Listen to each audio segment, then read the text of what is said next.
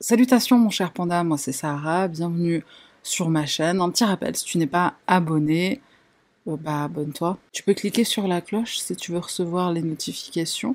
Et euh, je sens que je suis en train de te saouler, donc euh, je commence, je commence, j'y vais. L'affaire de ce soir, elle est tellement incroyable que si on en faisait un film, tu dirais ce film il est trop pourri, il y a trop de choses improbables qui se passent, c'est tellement tiré par les cheveux, chaque élément va t'arrêter le cerveau. Et cette affaire, elle commence avec une tortue géante qui s'échoue sur une plage en Corse. C'est une plage de Propriano, une ville située dans le sud de l'île qu'on surnomme l'île de beauté. Les gens voyant cette tortue géante, chose qu'ils n'ont jamais vue auparavant, eux ils connaissent la taille classique, petite, mignonne, Là, ils ont affaire euh, au menu maxi à l'américaine. Effrayés, ils se disent qu'il faut vite la remettre à l'eau pour qu'elle ne porte pas malheur. Mais arrive le père Reco, un pêcheur très connu sur l'île, et il voit pas les choses du même œil. Il s'arme d'une scie, il coupe la tête de la pauvre tortue, tortue qui selon la légende aurait versé une petite larme avant de quitter ce monde. Monsieur Reco décide de garder la carapace de cette tortue géante pour l'utiliser comme berceau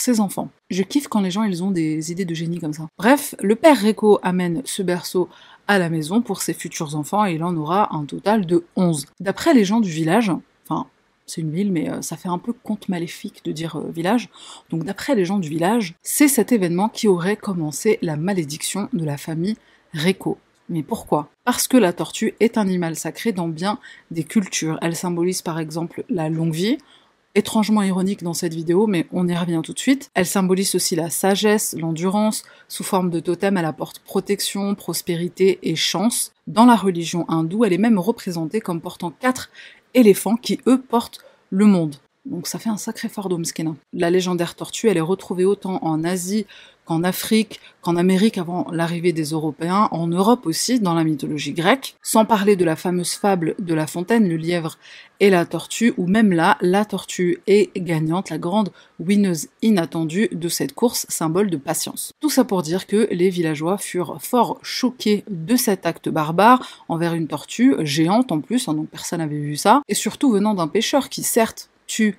le poisson pour se sustenter, mais là, euh, c'était pour faire un berceau. Les événements qui vont suivre confirmeront-ils la malédiction? Je te laisse en être le juge.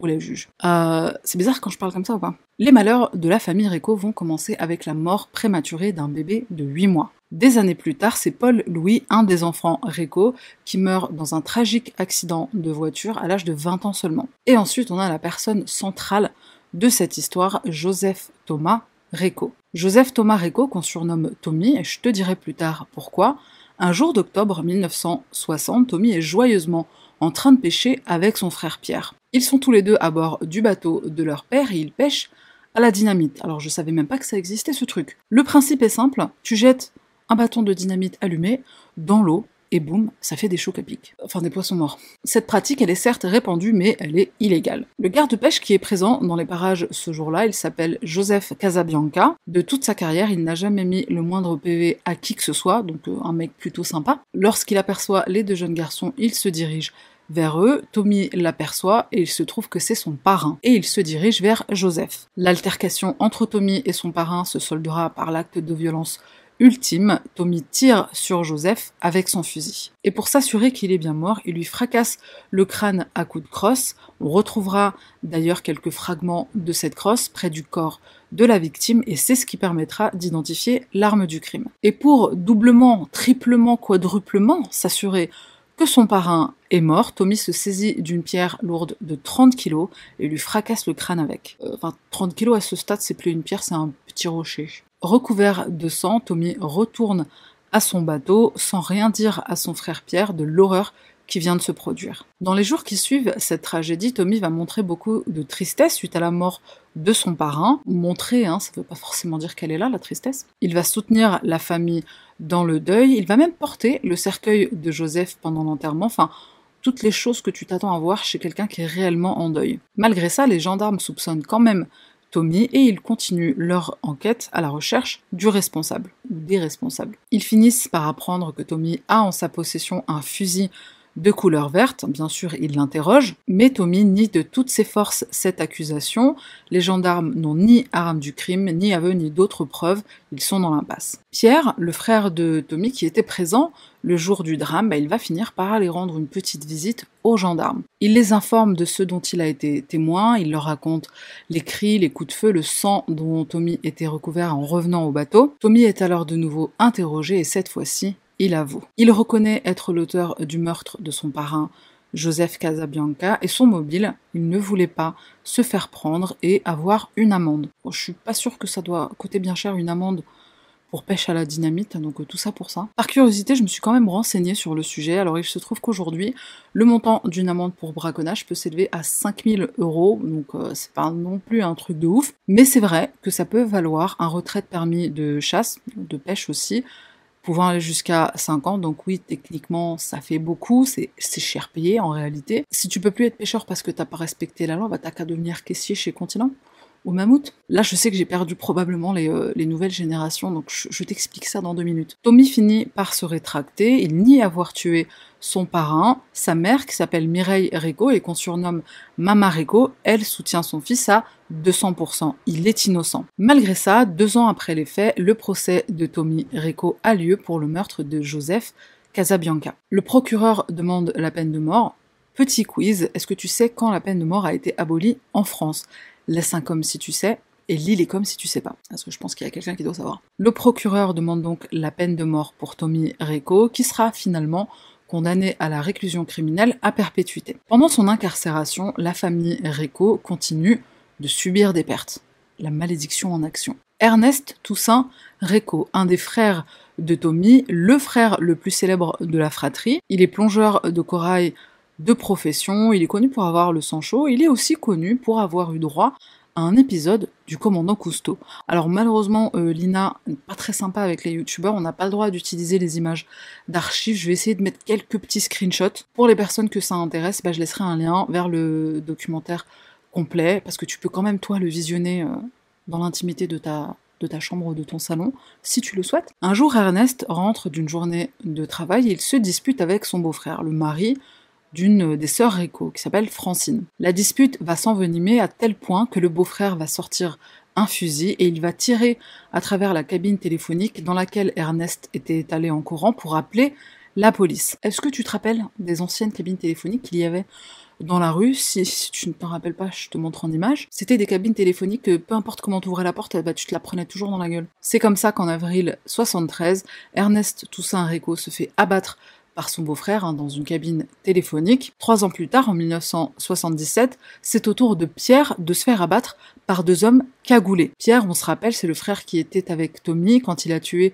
Joseph le garde-pêche. C'est aussi Pierre qui avait dénoncé euh, son frère à la police. Un an plus tard, soit en 1977, c'est au tour de Francine. Francine, c'est une des sœurs Réco, donc c'est elle qui était mariée avec le beau-frère qui a tué son frère, Ernest euh, Toussaint, dans la cabine téléphonique.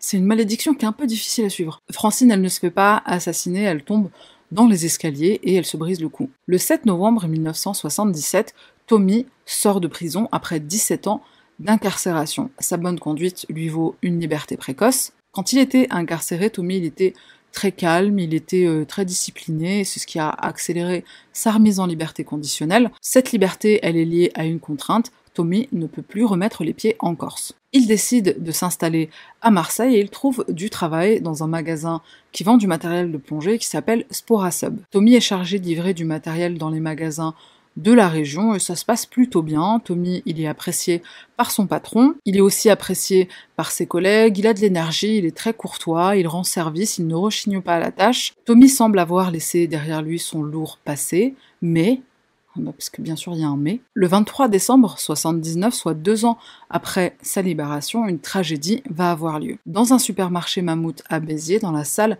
des coffres, Josette Alcaraz, 27 ans, René Chamaillou, 28 ans, et Sylvette Morel, 27 ans, qui est aussi maman d'une fille de 6 ans, sont retrouvées toutes les trois au sol, abattu d'une balle dans la tête. La police fait ses premières constatations et remarque que le coffre qui contenait tout le contenu des caisses est vide. Guy Morel, le mari de Sylvette, une des victimes, arrive sur place et il ne peut que constater la mort de sa femme. Il passe le réveillon de Noël avec le cercueil à la maison et il l'enterrera le 26 décembre. Tommy Reco, ou comment passer de superbes fêtes de fin d'année? Guy Morel reprochera au magasin Mammouth un manque de sécurité pour le comptage des billets. Il n'y a pas de salle protégée, il n'y a qu'une porte blindée qui protège les employés d'un éventuel braqueur. De plus, en l'absence de témoins, l'enquête s'annonce difficile. L'autopsie des corps des victimes montrera qu'une d'entre elles a essayé de se défendre en vain et le calibre de l'arme utilisée, un 38 mm.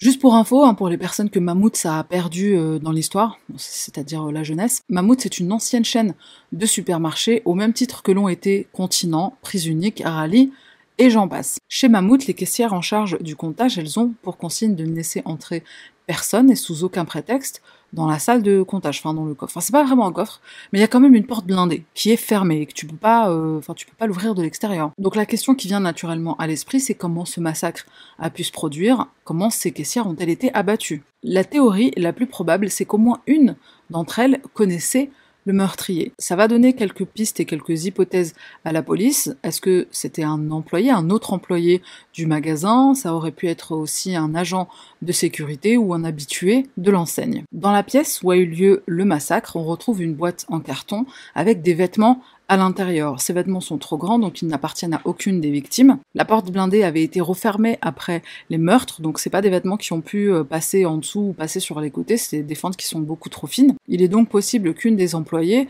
une des victimes, ait ouvert la porte au tueur, mais l'enquête auprès d'autres employés et même auprès de Guy Morel, le mari de Sylvette, ne donnera aucun résultat.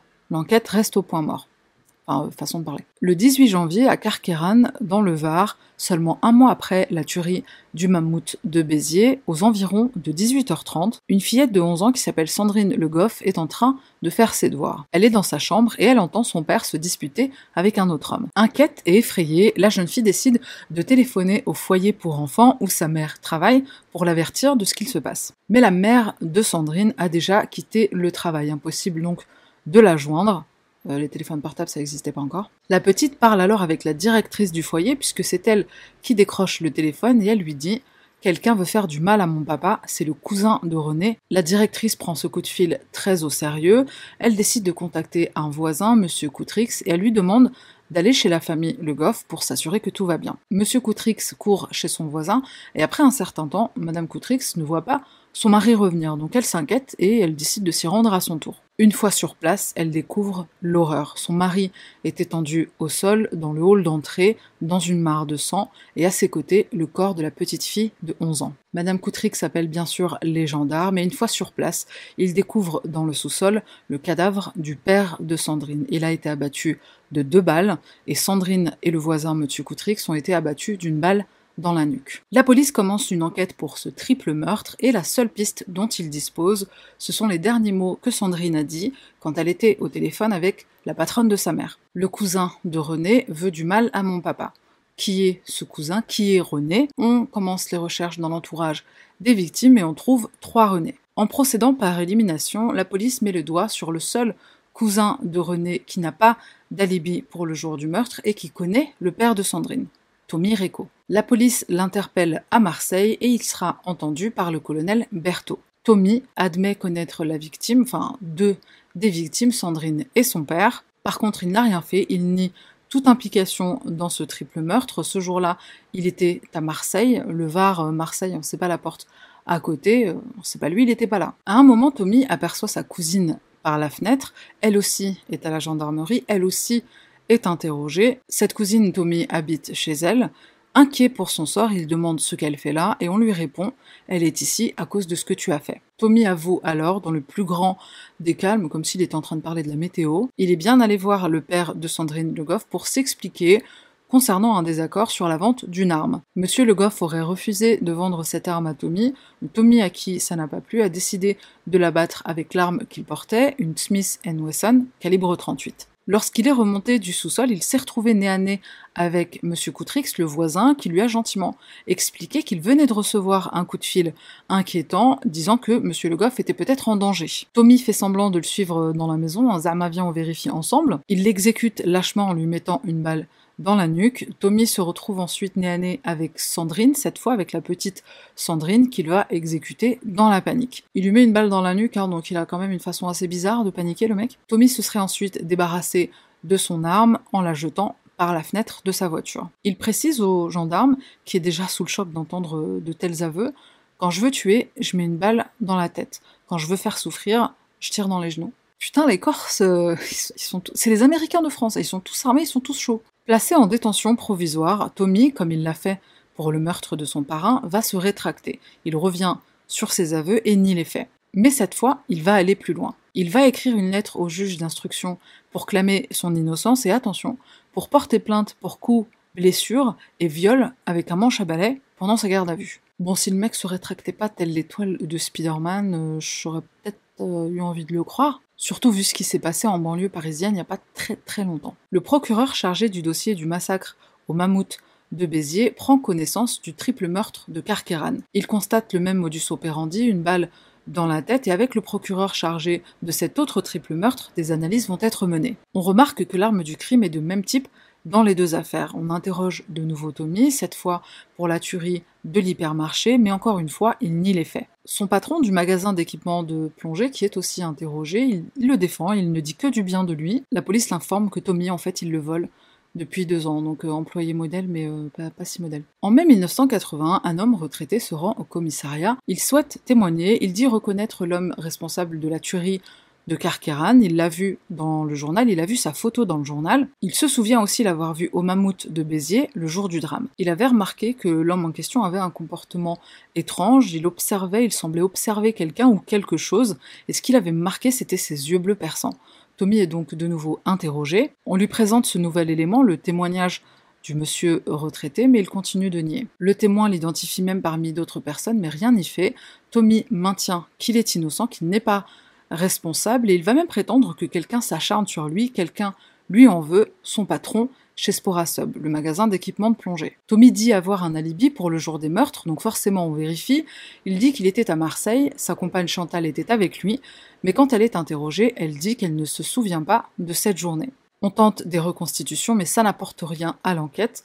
Tommy ne descend même pas du fourgon. Alors que Tommy est en attente de son procès, on apprend que son frère Antoine est impliqué dans la disparition de deux jeunes femmes, Isabelle Gauchon et Geneviève Clément, des touristes françaises qui faisaient un road trip à moto et qui ont disparu le 28 septembre 1981 à Propriano. Quand Antoine est en garde à vue et aussi quand il passe devant le juge en août 1982, il avoue avoir tué les deux femmes. Il les a ensuite lestées pour les jeter à l'eau, lestées pour que les corps ne remonte pas à la surface, un peu comme Dexter mettait des, des cailloux dans les sacs poubelles pour accompagner ses victimes. Le mobile d'Antoine, il leur a fait des avances qu'elles ont refusées. Le 7 octobre de la même année, soit deux mois après être passé devant le juge, Antoine se rétracte. Il revient sur ses aveux je crois que c'est une tradition familiale d'avouer de, se rétracter. Malheureusement pour lui, des témoins vont confirmer qu'Antoine avait l'habitude d'inviter des gens à venir faire des balades sur son bateau, notamment des touristes. Les touristes, d'ailleurs, c'est aussi la raison pour laquelle Tommy a changé son prénom. Enfin, il se faisait pas appeler Thomas, mais il se faisait appeler Tommy pour euh, appâter les Anglais, les anglophones. Un employé d'Antoine ajoutera même qu'il a vu son patron jeter les corps des deux jeunes femmes par-dessus bord. Les corps ne seront jamais retrouvés. Par chance pour lui, les témoignages présentant parfois des incohérences, enfin ils ne concordent pas tous, ça va permettre aux avocats d'Antoine de contester les faits, en tout cas dans un premier temps, puisqu'en effet l'enquête va révéler des éléments accablant. Les maillots de bain d'Isabelle et Geneviève sont retrouvés sur le bateau d'Antoine, et un autre témoin rapporte également que leur moto était en la possession d'Antoine qui s'en est débarrassé avec l'aide d'un complice. Après des années de procédure, Antoine Réco est condamné à la réclusion criminelle à perpétuité pour le meurtre de ces deux touristes en 1986. Un des avocats de la partie civile, maître Gilbert Collard, qu'on retrouvera aussi dans le procès de Tommy Reco, toujours euh, côté partie civile. Il dira d'Antoine Janus, aimable et gentil sur terre, violent et furieux en mer. Alors Janus, euh, c'est une divinité romaine qui a euh, une double face. Enfin, il est connu pour avoir une double face. Harvey Dent, en gros, si tu veux. Antoine est libéré en 2010 à l'âge de 81 ans pour des raisons médicales après 27 ans d'incarcération. Revenons maintenant à Tommy, dont le procès s'ouvre le 6 juin 1983. Alors, je trouve qu'il a un certain charisme avec ses, euh, longs, cheveux qui lui ont valu le surnom Geronimo par ses collègues. Bon, pour rester un petit peu dans, dans cette époque, quand j'ai entendu le, le nom Géronimo, ça m'a fait penser à la publicité Sironimo. Voilà. Si t'es un vieux de la vieille, tu sais de quoi je parle. Et si tu sais pas de quoi je parle, je mets un lien en barre de description parce que franchement, c'est une publicité qui est tellement tellement joyeuse, tellement, euh, tellement fun. Bon, on revient à, Tommy, euh, charismatique, et justement, il va énormément user de son charisme pendant le procès, il va se comporter tel une rockstar qu'on a accusée à tort. Il fait tout pour déstabiliser la partie civile, en plus de hurler et de sortir ses griffes, il chante aussi par moments, il flatte le juge, hein, comme si ça allait servir à quelque chose. Sa compagne Chantal et sa mère Mamareko, qu'on voit sur cette photo, elle clame elle aussi l'innocence de Tommy. Tommy, selon elle, est victime d'une véritable machination, il est innocent tel Jésus. En sortant du tribunal, Tommy continue de crier ⁇ Je suis innocent ⁇ Il manque de peu de se faire lyncher par la foule, foule dans laquelle on trouve Guy Morel, le mari de Sylvette, une des victimes de la tuerie de Béziers. L'avocat de Tommy aussi manque de peu de se faire lyncher. Même si la Cour n'a plus les aveux de Tommy, on dispose d'éléments qui prouvent son implication dans les deux triples meurtres. On retrouve chez lui, bien caché, un trousseau de clés ayant appartenu à une des victimes. La boue qui est prélevée sur ses chaussures, elle provient de la ville de Carqueran. Bon, ça après, je sais pas si forcément ça prouve qu'il était euh, là-bas le jour du meurtre. Ça prouve qu'il était à Carqueran, mais est-ce que ça prouve qu'il y était le jour du meurtre Des meurtres? Concernant le premier meurtre, celui de Joseph Casabianca, son parrain, Tommy dira que c'est son impulsivité qui l'a poussé à commettre l'irréparable. Ses avocats vont donc essayer de plaider la folie pour les deux triple meurtre, le massacre de Béziers et celui de Carcaran, mais ça ne passe pas. Une évaluation psychologique le déclare saint d'esprit et responsable de ses actes, même si, un peu comme son frère Antoine, Tommy il a une face cachée. Ok, pas vraiment cachée du coup. Après une longue semaine, le procès touche à sa fin le 14 juin 1983. Tommy Reco est condamné à la réclusion criminelle à perpétuité.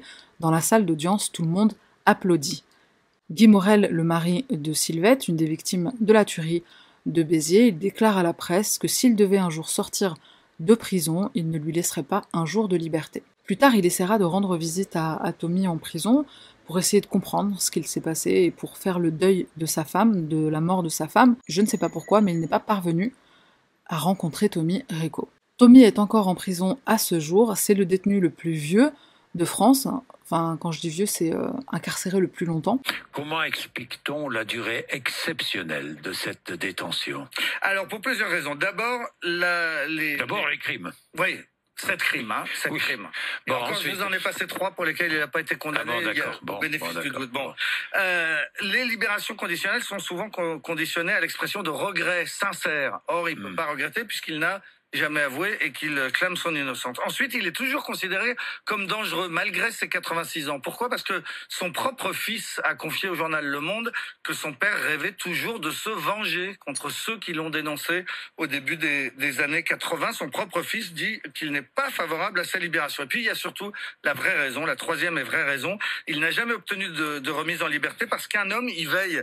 Il s'appelle Guy Morel, c'est le mari de Sylvette Morel, une des trois caissières abattues de froidement à Béziers en 1979. Guy Morel, ne veut pas voir sortir Tommy Reco. Non. Sa mère, Mireille, meurt à l'âge de 75 ans en faisant un pèlerinage à Lourdes. Tommy va faire des demandes de remise en liberté qui vont systématiquement lui être refusées. Les plus récentes datent de 2017, 2019, 2021. Il veut sortir pour mourir libre. Sa toute dernière demande date de février 2022 avant-hier. Tommy, il lâche pas l'affaire avec ses demandes de, remise en liberté, un peu comme quand t'appelles la CAF parce que t'as besoin de quelque chose, que t'es obligé de continuer de les harceler euh, jusqu'à que t'obtiennes ce que tu veux, ou jusqu'à que tu crèves. Guy Morel se bat pour empêcher la sortie de Tommy, il y a fort à parier que même à son âge, il serait capable de tenir sa promesse de le tuer à sa sortie. Et tout ça à cause d'une torture, c'est quand même un truc de ouf. Cinq enfants réco sont morts. Francine tombée dans les escaliers, un bébé qui meurt à l'âge de 8 mois,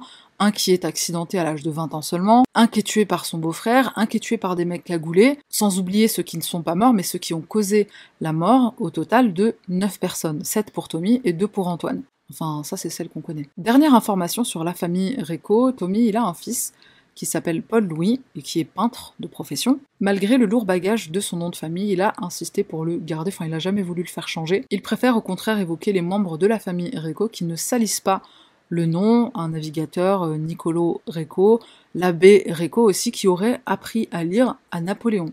Rien que ça. Malédiction ou euh, famille de... Je sais pas si j'ai le droit de dire ça. Faut que je fasse attention quand je parle d'affaires françaises. Donc voilà, je sais pas, dis-moi ce que t'en penses. On est à la fin de cette vidéo, mais il y a quand même un, random item. Un jour, j'étais euh, dans le nord de la France, alors je sais plus où j'étais exactement, et j'ai trouvé ça. C'est un distributeur automatique de baguettes. et ça sort là. Oui, oui, c'est un distributeur de baguettes, un distributeur automatique de baguettes. Voilà, je voulais juste partager ça parce que ça m'a euh, ça m'a bouleversé, ça m'a ému fortement et euh, je suis fière d'être française, je crois. Merci à toutes les personnes qui sont restées jusqu'à la fin, c'est tout pour moi. On se retrouve la semaine prochaine pour une nouvelle affaire. Bye.